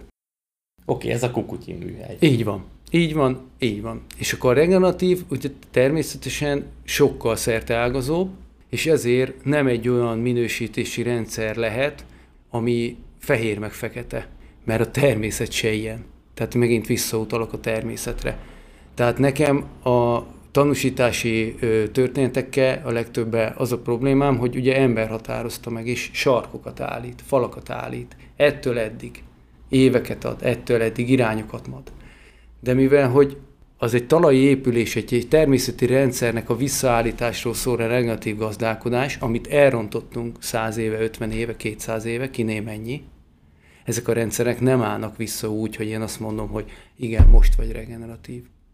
Tehát egy dinamikusan változó rendszernek kell legyen, és a regeneratív út az egy széles út, amin lehetnek fokozatok. És a legmagasabb foka természetesen az, ahol olyan termék kerül ki a termelőtől, ami nem, nem tartalmaz szermaradványt. Ez a, ez a legmagasabb foka. De ez egy folyamat. Tehát lesznek, lesznek termek, és lesznek évek. És hozzáteszem, gazdasági történetről beszélünk. Nem akár hány évig voltam biós, meg nagyon sok biósra beszéltem. Szó volt az, hogy hú, igen, elment ennyi tonna, annyi tonna. Gazdaságilag esetleg sok gazdaság kockázati tényezővé vált azáltal, hogy tartania kellett magát valahova. A regeneratív rendszer azt mondja, igen, volt egy olyan évem, amikor meg tudtam csinálni, legyen egy olyan gazda. Nekem százszázalékos szermaradványmentes a termékem mert olyan volt az év. Nem kellett használjak semmit, egy folyamaton vagyok túl, minden egyes területen máshogy viselkedik, valahol még bele kell, hogy nyúljak, valahol nem, valahol meg tudtam csinálni a diverzitást, valahol nem. És vannak bizonyos évjáratok is, amikor ki tudok jönni, amikor nem egy sokkal mozgékonyabb rendszer, tehát nem lehet sarkok közé állítani. Tehát, hogyha lesz is, vagy akárki megcsinálja, vagy a, az Egyesület, vagy bárki megcsinálja, akkor törekedjen erre, mert különben ugyanazt a hibát fogjuk elvéteni, mint, mint minden be az ember, amit megalkotott hogy sarkokat állít, és, és mindent ellenőrizhetővé kell, hogy tegyen ezáltal, és átláthatóvá, és adoptálni tudja. Tehát azért állítja ezeket a rendszereket, mert könnyen. Tehát ugye a regeneratívot is azért nem értik nagyon sokan, és azért nehéz megérteni, mert nincsenek sarokpontok. Mert ez egy folyamat. És ezért nehéz. Tehát ezért nem lehet tankönyvek. Tehát nem olyan, hogy megkombinátorozunk, és akkor utána kompaktorozunk, elvetünk. Nem ilyen. Akkor, hogyha ez egy ennyire bonyolult és összetett tanúsítvány, ugye itt gondolom ágosan azért nem, meg, nem, nem a tanúsítvány, azt nem? egyszerűvé kell tenni. Na, na ez, azt, na, egyszerűvé, na ez azt nagyon egyszerűvé kell tenni. A, a rendszer, ami összetett, és ezt kell egy nagyon egyszerű rendszerbe berakni. És igazából... Tehát akkor a, a fogyasztó felé már ez egy egyszerűsített... De egyértelműen, egyértelmű. Tehát kategóriának kell, hogy legyen. Ez érdekes pont a, van egy kézműves kenyér társaság egyesület, ott is szintén azt szeretnénk kiemelni, hogy az, hogy ami kenyér kovásszal készül, az egy teljesen más technológia, és Egyébként erre, erre lehet minőségi kritériumokat állítani, hogy mi az eljárás, mi a technológia mögötte, de tehát, hogy egy, egy minőségi tanúsítványt nehéz adni, igazából azt tudod mondani, hogy bocsánat, védjegyet nehéz adni, a termékre minőségi tanúsítványt tudsz adni. Tehát, hogy ez egy kiemelt szempont, hogy én ezeket a szempontokat figyelembe tartom, és így készült ez a termék. Tehát ezt valahogy így tudom elképzelni. De ugye a, a Bionál meg ugye nem erről van szó, ott egy, egy, egy védjegy van, egy tanúsítvány van, ami, ami adott technológiai feltételeket meghatároz. És csak arra akartam így rákérdezni, hogy sok esetben ugye ezt is nagyon nehéz becsatornázni a társadalom a, a fogyasztók felé, pedig ez egy viszonylag fogyasztói oldalról egyszerű, fekete-fehér tanúsítvány vagy védjegy a, a, a bio esetében. Igen. A következő témakörbe már bele-bele kóstoltunk, mert, mert hogy az ilyen úttörő vagy egyedi megoldásaitokra szeretnék picikét rávilágítani, és aztán ezzel nagyjából már haladunk a, a, a műsor vége felé. Ugye itt a talajvédelem, nótil, ennek az elveit Attila, te már, te már elmondtad, hogy, hogy, hogy ebbe próbáltok elindulni, és sőt, hát elindulni elindultatok, próbáljátok kiteljesíteni, de ha már nálad maradok, akkor ugye most volt egy videó, azt, ha minden igaz, nálatok volt a napra, mosolyogsz, napra forgó elfektetésről, terminálásról, és ez azért port kavart ugye az interneten, elég sok komment jött rá, egy picit beszélj nekem erről, hogy, hogy mi volt ez a napraforgó elfektetés a hátteréről, meg a céljáról, okáról. A kommentekhez nem tudok hozzáfűzni, mert nem, nem is olvastam, hála jó Istennek. Tehát itt is az látszódik, hogy, hogy mennyire nem értenek emberek dolgokat, amivel épp Ferivel beszélgettünk, és akkor mondtam, hogy ez nem baj, mert én se értek sok mindent csak hogy az emberekből valahogy nincs meg az a, az a féle alázat, vagy egy kicsi ö, bölcsesség, hogyha nem értek valamit, akkor vagy utána járok, vagy megkérdezek másokat hanem egyből írnak, válaszolnak dolgokra, amihez nem értenek hozzá. És hát érdekes, tehát engem meglepett, hogy tényleg mennyire, vagy igen, meglepett, mert nagyon sokszor Számomra az is meglep, akik ugye művelik a talajukat, tehát aki, aki szánt, az meg ugye végkép, mert ugye még nem csináltunk ilyeneket. És hogy számomra ezek már olyan furcsa dolgok.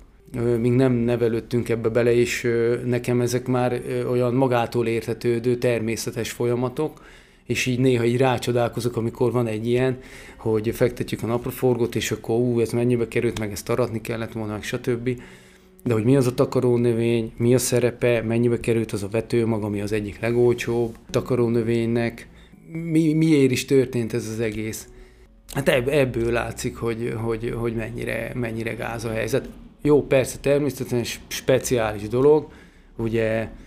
Igen, azt azért emeljük, hogy a takarónövényezésnél sem ez a igen. leggyakrabban Hát igen, mert a kli- klimatikus viszony, ugye mindenkinek a vetésforgója, tehát hogy nekünk ugye úgymond takarónövény a vetésforgónk, ezáltal tudtuk ezt mi megtenni. Ami ugye nekünk karógyökér nagyon fontos, tehát ahogy Ágoston is mondta, hogy a diverzitás iszonyat fontos, tehát ők is hogy nyolc növényt forgatnak, ez, ez kéne a példaértékű, ez ami nehéz, egyre nehezebb kivitelezni egyébként, de akár takaró növényekben is ugye ez, ez kulcsfontosságú, hogy mint a gyökerek is teljesen más funkcióval bírnak.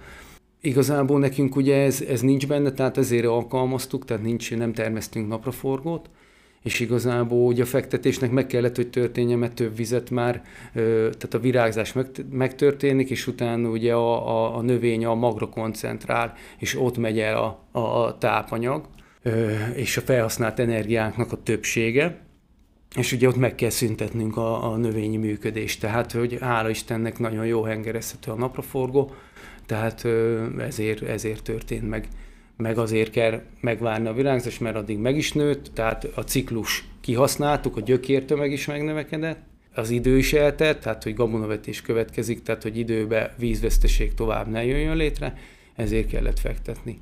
Ugye a, a méhek sokaknál esetleg már így azt, van, úgy, azt, hogy hallottam, ugye, hát természetesen a méhek még tudnak repülni, tehát, hogy ilyen baj nem fordult elő, hogy itt ilyen mélygyilkolás történt volna. Attól függetlenül elgondolkoztam, hogy persze lehet ezt sötétbe csinálni például, vagy, vagy tényleg késő délutáni órák, vagy kora reggeli órák, de hát igazából én úgy gondolom, hogy nem történt semmiféle káresemény. Hogyha egyediség, és akkor már ugye beszéltünk itt a, itt a társ növényekről, és nálatok ugye a borsó búzáról, és összességében én azért azt javasolnám, hogy a hallgatók a Hektár YouTube csatornáján nézzék meg azt a videót, amit ugye kollégáddal készítettünk, mert ott, ott azért szerintem a, gyakorlatilag a teljes technológián ö, végig mentünk, és, és, és, és elmondtatok mindent, vetéstől tényleg az aratásig, sőt, hát ugye aztán a, a, a tisztításig. Tehát a borsóbúza az, az, az legyen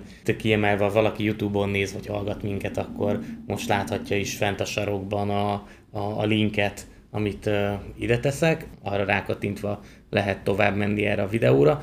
Más társnövényben ti Ágoston uh, gondolkodtok-e? Ugye itt Attilától majd hallottuk, és erre rá akarok kérdezni, hogy itt azért egész extrém számok hangoztak el. Igen, alapvetően ugye nekünk, ami nagyon fontos a, a rendszerben, hogy pillangós kultúrákkal foglalkozzunk, tehát jelenleg még nincs állatunk, ugye ez is egy, egy, egy fontos téma, szerintem itt a fenntartatósági szempontból is, hogy, hogy állat nélkül mennyire fenntartató a rendszer. Én azt látom, hogy az állatra nagyon nagy szükség van, és, és mondjuk itt a szerves utánpótlásra borzasztó nagy szükség van Amivel én még tudok pótolni ilyen helyzetemben, az ugye a pillangósok, és, és nekem a pillangós kultúrák az mindig egy, valahol meg kell találni, mi az, aminek van piaca, mi az, amit én be tudok tenni technológiával, és, és művelhető, és megvédhető bióban. De általában ezek az összes pillangós ugye nagyon jól társítható, vagy tehát ez, ez volt mindig az elképzelés, hogy akár ugye itt a borsót búzával, vagy tönköly bükkönyünk is volt korábbiakban, volt tönköly borsónk is, de ez nem működött. Tehát a hasonló jellegű társításokra mindenképp alapozom, és, és tervezem ezt a jövőben is. Illetve volt még, mink volt még egyszer, a homokizabot vetettünk, úgyhogy a homokizab volt főnövény, és lucernába az nem sikerült. De egyébként volt egy, és, és nem azért ment el, mert szerintem ott, ott inkább vetés, tehát technológiai hiba volt, de erre van példa, hogy mondjuk egy friss homok, vagy lucerna vetést felülvetsz egy homokizabbal, és akkor ugye szépen följön benne a homokizab, aratod a zabot, és utána el tudod, vagy még alatta följön a lucerna. Illetve ugyanezt megcsináltuk a fordított esetben is, ugye gabona alá pillangós teszünk, tehát fehér herét, meg vörös herét tettünk és egyébként azok marha jó minőségi ö, hozadéka is volt ezeknek. Tehát a gyományomás mellett az is, hogy, hogy valóban látszódott, hogy, hogy más minőségi paramétereket hozott az a búzánk, ami alá vetettünk tavasszal vörös herét. Tehát az ilyen jellegű társítások azokat én nagyon fontosnak tartom és szem előtt tartom az elsődleges célja ennek az, hogy, hogy én, én malmi minőséget tudjak a, a területeimen elérni. És ugye itt a borsó búzánál például ugye ezt vetőmagnak állítottátok elő a borsót. Igen. És ugye elvben ugye a kombájnozás során, tehát a betakarítás során is könnyebb Igen. dolgotok volt, ott, ott, ott ez, is egy, ez is egy cél volt. De mondom, hektár YouTube csatornája, és akkor ott ezt uh, vizuálisan is megnézhetik a hallgatók. Attila, uh, ugye itt említetted egyrészt ugye a bükkönyt, mint amivel már dolgoztok, itt mik a tapasztalatok, és akkor mik a konkrét tervek, mert hogy itt említetted jó néhány perce, hogy akár 6-7 komponenst is összeraknátok? Hát nem, az lehet, hogy sok, azt hiszem négyet említettem, de itt visszatérve én is alátámasztom, amit Ágoston mondott, mert véletlen egy táblába nem vetettünk bükkönyt a gabona mellé, és fehérre sikér azon az egy táblán alacsonyabb. Tehát a minőséget igenis nagyon befolyásolja, és még már évekkel ezelőtt erről beszélgettünk, és ö, itt a társadalomnak van nagy szerepe, hogy a hüvelyesek termesztése mennyire fontos, ugyanúgy nekünk is, tehát a nitron, nekünk ugye a vetésforgónkban régebben a lóba is szerepelt, tehát természetesen, hogy a, a nitrogénkötés. De hogy ezt alkalmazni tudják a gazdák, ahhoz felvevő piac kell. Tehát, hogy a kultúrája annak, hogy, hogy fogyasszunk több hüvelyest is fogyasszunk, szerteágazó növényeket, akár a hajdinát, akár a kölest, számtalan, a zabot. Tehát e, e, ezek, ennek nagyon fontos szerepe van is, hogyha a társadalom erre nem tud nyitni, akkor a mezőgazdaság se tud nyitni, mert nem, nem lesz hova eladva az a termék. Tehát itt még ez, ez még fontos itt a társításba. Mellette az inputot természetesen óriási. Tehát annak minden gazda a legjobban örül. Tehát aki, aki nitrogénkötős növényt tud termeszteni, és be tudja rakni a vetésforgóba, az a legjobban, jobb nincsen. Tehát mint a nitrogén szempontból, mint ugye ugyanúgy a, a talaj szempontból.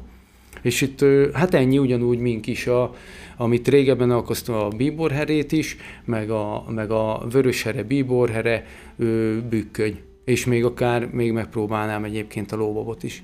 Tehát ezek szinte majdnem rostáni szétvetők, nagyon különböző magmérettel rendelkeznek. Ugye a lencse termesztése, tehát az is iszonyat, és akkor meg lehet nézni a lencsefogyasztást, tehát, hogy szilveszterkor van egy kis lencse az asztalon, és akkor ennyi. Tehát nem, nem fogyasszuk ezeket a termékeket. De persze egyik húzza a másikat, tehát hogyha a gazda se kezdi el, és akkor az emberek se kezdik el, de, de azért fontos felhívni a figyelmet, hogy ezeket egyre jobban kellene propagálni, hogy, hogy nyissanak az emberek e felé. Én is még ehhez csak annyit fűznék hozzá, hogy nekem mindig az volt a legnagyobb célom ebben, hogy azok a termékek, amiket én megtermelek a saját gazdaságomban, azok valamilyen módon magasabb fel, feldolgozottsági szinten kerüljenek el a fogyasztóhoz. És egyébként egy olyan üzem, ami nálunk meg a Attiláéknál van, ez lehetővé teszi azt, hogy mondjuk te egy lencsét letisztíts, és kicsomagolva elad direktbe.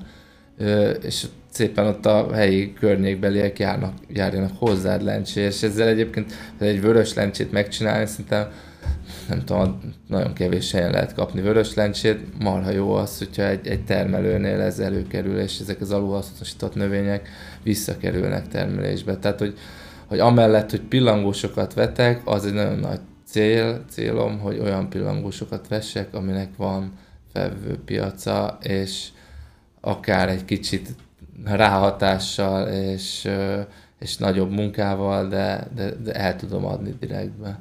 Az miért lehet, hogy ez konvencionális termelésben abszolút, ez, ez a felvevő piac miatt van az, hogy, hogy ennek nincs igazából hagyománya mert, mert számos előnye van, és nem tudom, hogy jelente komolyabb nehézséget, akár betakarítás. Nyilván most a, a válogatás, az, a válogatás. az biztos. A válogatás, igen, a valószínűleg a technológia is, meg mennyire a klimat, tehát hogy a lencs, az nem tudom, hogy mennyire van jól. Most nem is kifejezetten van, van, van, ami gondolva, működik, nem? igen. De egyébként azt akartam mondani, csak nehogy ebben meg a mezőgazdaság kerüljön egyszer kényszerpályára, és legyünk rákényszerítve arra, hogy rövidebb tenyészidei kultúrákat kelljen termeszteni, mert, mert nincs másra lehetőség. Tehát, hogy már pedig ez lehet, hogy egyszer igen, fog igen, jönni. Igen. De... Tehát, hogy ezért is valószínűleg az étrendet, és azt, hogy, hogy mi a, a szemléletebe, és mi a hozzáállása az általános fogyasztott termékekkel kapcsolatban, Ebben szerintem nagyon erős változásokra van szükség meg. és népszerűsíteni kell ezeket a, ezeket a kultúrákat.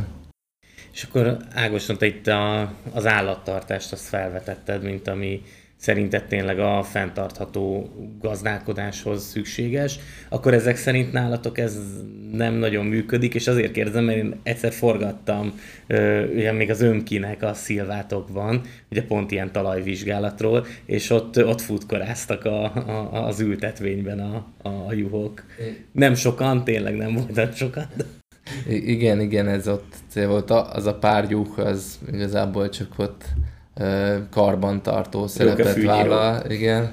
De, a, de ezen kívül az, hogy, az, hogy ez így a teljes üzemméretre vonatkozóan működjön, és jobban működjön, én azt gondolom, hogy ehhez a szerves trágyára szükségünk van, tehát a, a, mind a, a minőséghez is szükség van rá, mind talajélet szempontjából is szükség van rá, és, és ezért én azt gondolom, hogy ez úgy tud működni ez a rendszer, hogyha, hogyha lesz benne állat. Tehát akkor ez cél. Igen, ez cél. Szép fokozatosan és, mindent. És hogyha már ezt felvetettek, akkor tényleg csak, hogy itt is elhangozzon, mert hogy a borsós búzás videó, amit nézzenek meg a hallgatók, az úgy végződik, hogy ugye ott az ocsút és mindent, amit aztán nem használtok fel, azt bizony komposztáljátok, tehát kikerül majd a, a, a területre, és akkor azért itt egy picit összép hozlak titeket, hogy Hát abszolút, meg tehát ez, ez, ez mindenképp szempont, sőt a, a komposztálás az, az, az is nagyon fontos téma, de hát az, hogy egyébként ezeket a ocsút meg ezt a rengeteg mellékterméket föl tudom etetni helyben. Tehát ezt, ezt egy olyan zárt rendszerré ki lehet alakítani, és, és az a legjobb, hogyha utána én azt meg feletettem, és utána szerves trágyaként visszaviszem a területre, tehát ennél jobb rendszer szerintem nincs.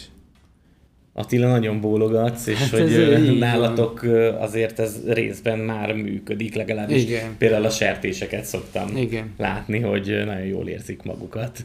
Hát igen, és akkor hát ugye itt nincs nagy dolog kitalálva, csak sajnos ez is látszódik, hogy hova jutott a, a világ, meg az ember, itt 2023, derekára, hogy, hogy ezekről beszélgetünk, és tehát, hogy a régi paraszti világ erről szólt, tehát a több lábon állás, meg, a, meg az ökológiai körforgás, az így épült fel. Az, hogy ők nem tudatosan csinálták, vagy esetleg nem voltak bizonyos eleművel tisztába, de konkrétan az évszázadok alatt így alakult ki, mert ez a normális.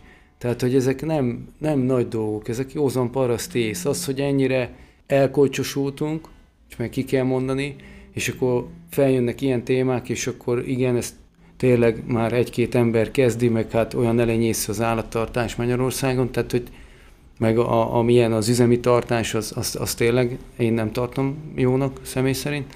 Tehát, ö, tehát visszahozni az állatokat, ez, ez egy természetes dolog, ez egyértelmű. Ez nem szabadna, hogy kérdés legyen, vagy hogy ö, csak ennyit akartam zárójelbe. És igen, tehát részben megvalósult, tehát nálunk a, a malomból kikerülő korpa, meg természetesen a tisztítás során a, az ocsú, egyéb származékok feletetése, és ugye már el tudtuk kezdeni, már évek kellettek ehhez is, hogy eljussunk, hogy, hogy most már úgymond igaz kicsik a blokkok, meg, meg fixek, tehát nem tudjuk ugye a sertéseket kivinni úgymond a szántóra akár, de, de, már, de már öt blokkunk van, és akkor igazából, ha az időjárás engedi, akkor, akkor szakaszosan már legeltetve vannak, a sertések tehát minden nap kint vannak, és szerintem tehát fantasztikus, tehát tényleg azok az apróságok, hogy eljönnek hozzánk, és akkor ú, hát itt, itt nincs is szag meg. Tehát, hogy teljesen máshogy viselkednek, tehát az állatok tartása, meg, meg tehát látszik rajtuk, tehát hogy az, az, az se kérdés, hogy mi, a, mi az ő természetes rendszerük, ugyanúgy, mint az embernek, tehát nem 10 négyzetméterre be, állva van bekódolva, hogy ott ott, ott éljen, vagy, vagy 5 négyzetméteren, tehát egyértelmű, hogy napot lásson, meg legyen neki területe, meg érintkezzen azokkal a, azokkal a mikróbákkal, meg mindenféle baktériumokkal, tehát hogy az egészséghez ez tartozik hozzá. És ez, ez tök jó, hát igen, mink is nagyon tervezzük a, a, a szántóföldi legeltetést, akár marhák által, vagy jók által, idő, idő, időpénz kérdése csak. Ágoston, ti a szántóföldi legeltetésben is gondolkodtok, most nyilván ez már egy sokadik lépés, ugye, mert hogy mondtad, hogy egyelőre az a cél, hogy legyen állat. Igen, igen, abszolút nekem is az, az cél, hogy akár szántóra is ki tudjuk engedni, te, természetesen ez területfüggő is, hogy hol tudom őket tartani, és hogy tudom megoldani a legeltetést, tehát ez egy, ez egy nagy logisztika, de alapvetően én ezt egy nagyon jó dolognak látom, és, és fontosnak, hogy, hogyha ez a körforgás egy helyben megvan. Akár egyébként, hogyha nem is én kezdek el állatozni, akkor valahogy a szomszédot bevonni, és, és ezt egy ilyen közös együttműködésbe vinni, csinálni. Tehát. Az, hogy a szerves trágya ára elment háromszorosára a tavalyi évben, ez, ez se fenntartható meg, ez se jó. És akkor nagyjából ugye ebben a körforgásban körbe is értünk, mert hogy bár itt nagyon sok ideológiai vagy ilyen lelki vonulatát emeltett ki Attila ennek a, ennek a fajta állattartásnak, de hogy mégis, hogyha ezt gazdaságilag nézzük, ugye sokan megint csak panaszkodnak, hogy nem éri meg állatot tartani, viszont azzal, hogyha a különböző melléktermékeket is elfogyasztja az állat, azzal, hogyha utána szerves trágya fel van használva, ott megint lehet egy költség, pontosabban ott megint lehet egy ilyen jövedelmezőségi szintet talán emelni, vagy legalábbis lehet olyan ö, rendszert kigondolni, és akkor az utolsó kérdés hozzátok, egyfajta ilyen helyzetértékelés és, és, és, és jövőbe tekintés. Én azt látom, hogy hogy most mi a jó irány, meg a nem jó irány, azt, azt úgy mondom, akkor én azt nem akarom itt eldönteni, meg kimondani se. Én, én, én csak azt, azt látom így jövőképnek, és ezt igazából ez látszódott, tehát mi, mi, mi már láttuk, tehát azért is akár a több állás, és akkor itt visszacsatolnék itt még a, az állatokhoz, hogy ott is ugye ez a fontos, tehát ugyanúgy az extenzív. Tehát, hogy oké, okay, hogy van állatod, de az az állat se intenzív tartásba történjen, mert ott óriási megint az input kitettséget. Tehát, hogy ott is a, a, azok a fajták, amik bírják, nem munkaerőt igényelnek. Tehát ugye látszik a mai világban, hogy tehát a, a, a munkaerő, az élő munkaerő, az, az, az őrületesen elszállt és, és kihaló félben van minden, minden szegmensben. Tehát itt a mezőgazdaságot tekintve már ez régebben is látszódott, Ugyanúgy, mivel, hogy mi is már tíz éve elkezdtük ö, az irányba menni, hogy, hogy nem jó ez így, ahogy csináljuk, és erre csak igazából én azt látom, hogy még gyorsabban rákapcsolt a világ, és, és akár a klimatikus viszony még erre rásegített még jobban. A, a, a világpiac és a mezőgazdasági szektornak a fejlődése, tehát ezeknek az összetevője hozza meg azt, ami, amit én azt a, a, jövőképet 5-10 év távlatában, én azt látom, hogy ugyanígy ezek az árak maradnak, sőt szerintem csökkenni fognak a terményárak. Három szempont, ami nagyon kőkemény, ugye a, a műhúsnak a, a behozása, a műtej behozása és a, a, a rovar készítmények, ezek már mind legális történetek, tehát ezek már működnek, sőt gőzerővel működnek. Ez az állati szektort már kivette. Tehát ez az egyik ö, ok szerintem. Tehát az állati takarmányozásra a mezőgazdaság, amit megtermel terményt, ott már, ott már sérülés van, tehát ott nincs egy felvevőpiac, hiányozni fog ez a felvevőpiac.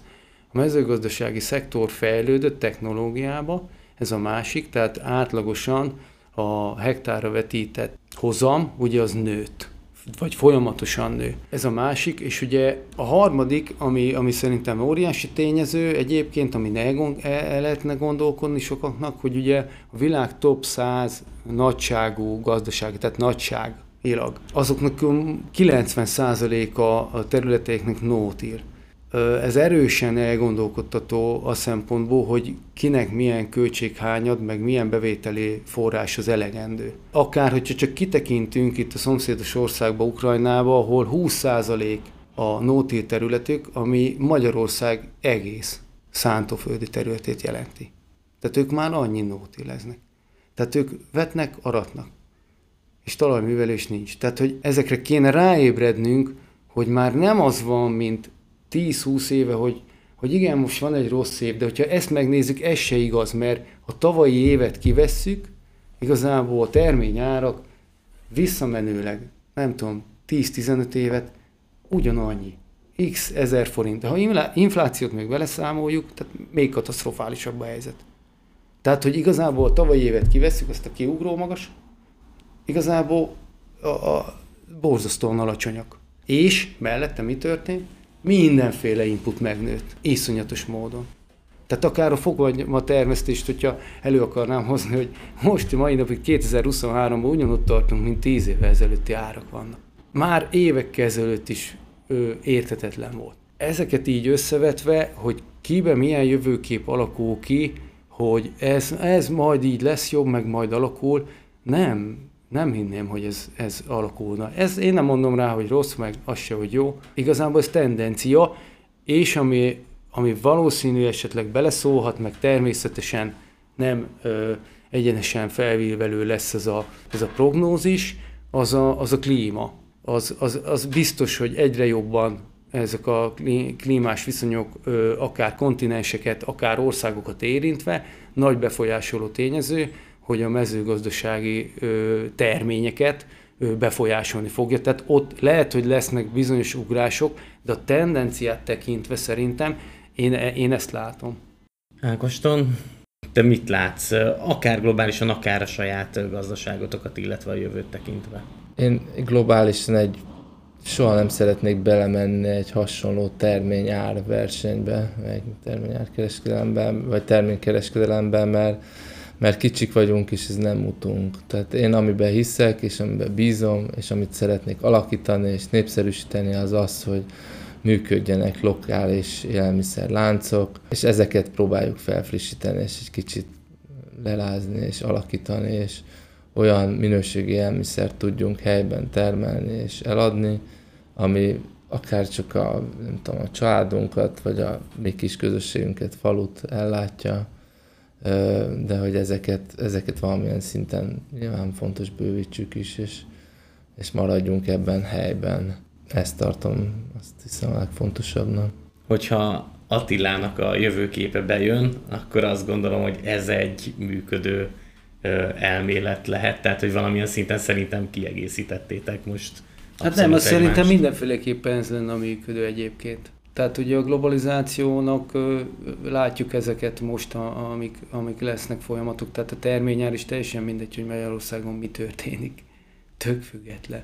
A, a helyi adottság az lenne a legfontosabb, csak itt megint meg kell említeni szerintem a fogyasztói, nem fogyasztói, bocsánat, de tehát a társadalomnak a tudatosságát. Tehát nagyon fontos lenne, hogy itt az emberek érezzék, mi hiába tesszük meg, mindent megteszünk, ha egyszerűen a, arról az oldalról erre nincs, nem lesz elegendő igény, akkor, akkor hiába tesszük a dolgunkat. Ez pedig nyilván egyrészt egy nagyobb feladat, mint amit egy-egy gazdaság és egy-egy gazdálkodó el tud érni, de ettől függetlenül jó, hogy ti jöttetek el a mai adásra, mert hogy mindketten helyben és, és, és akár közösségi oldalakon akár minden csatornán. Ti ezért nagyon sokat tesztek, hogy, hogy ezek az üzenetek ténylegesen eljussanak a társadalomhoz. Csoroszja Farmtól, Nobilis Ágoston, köszönöm, hogy itt voltál. Köszönöm a meghívást. És a Kukutyin műhelytől, illetve a Talaj Megújító Gazdák Egyesületének elnökeként Szabó Attila, neked is köszönöm. Én is köszönöm. Az adás támogatója a takarónövények és a talajmegújítás hazai szakértője a Talajreform. www.talajreform.hu A Hektár marketing tevékenységét a Vodafone Podcast Pioneers program támogatja, aminek köszönhetően még több hallgatóhoz juthat el a gazdálkodók hiteles hangja. Én pedig köszönöm nektek, hogy meghallgattátok ezt a hektár magágy beszélgetést is. Remélem, hogy sok hasznos és gondolatébresztő mondatot hallottatok az elmúlt percekben. Kövessétek a hektárt a különböző felületeinken, legyen az Facebook, Instagram, TikTok, YouTube, Spotify, Deezer, Apple vagy Google Podcast, iratkozzatok fel, és osszátok meg az anyagainkat. Gribek Danit hallottátok, ez volt tehát a Hektár Magágy Podcast. Ne felejtjétek, óvjátok a talajainkat és a környezetünket. Sikeres gazdálkodást kívánok!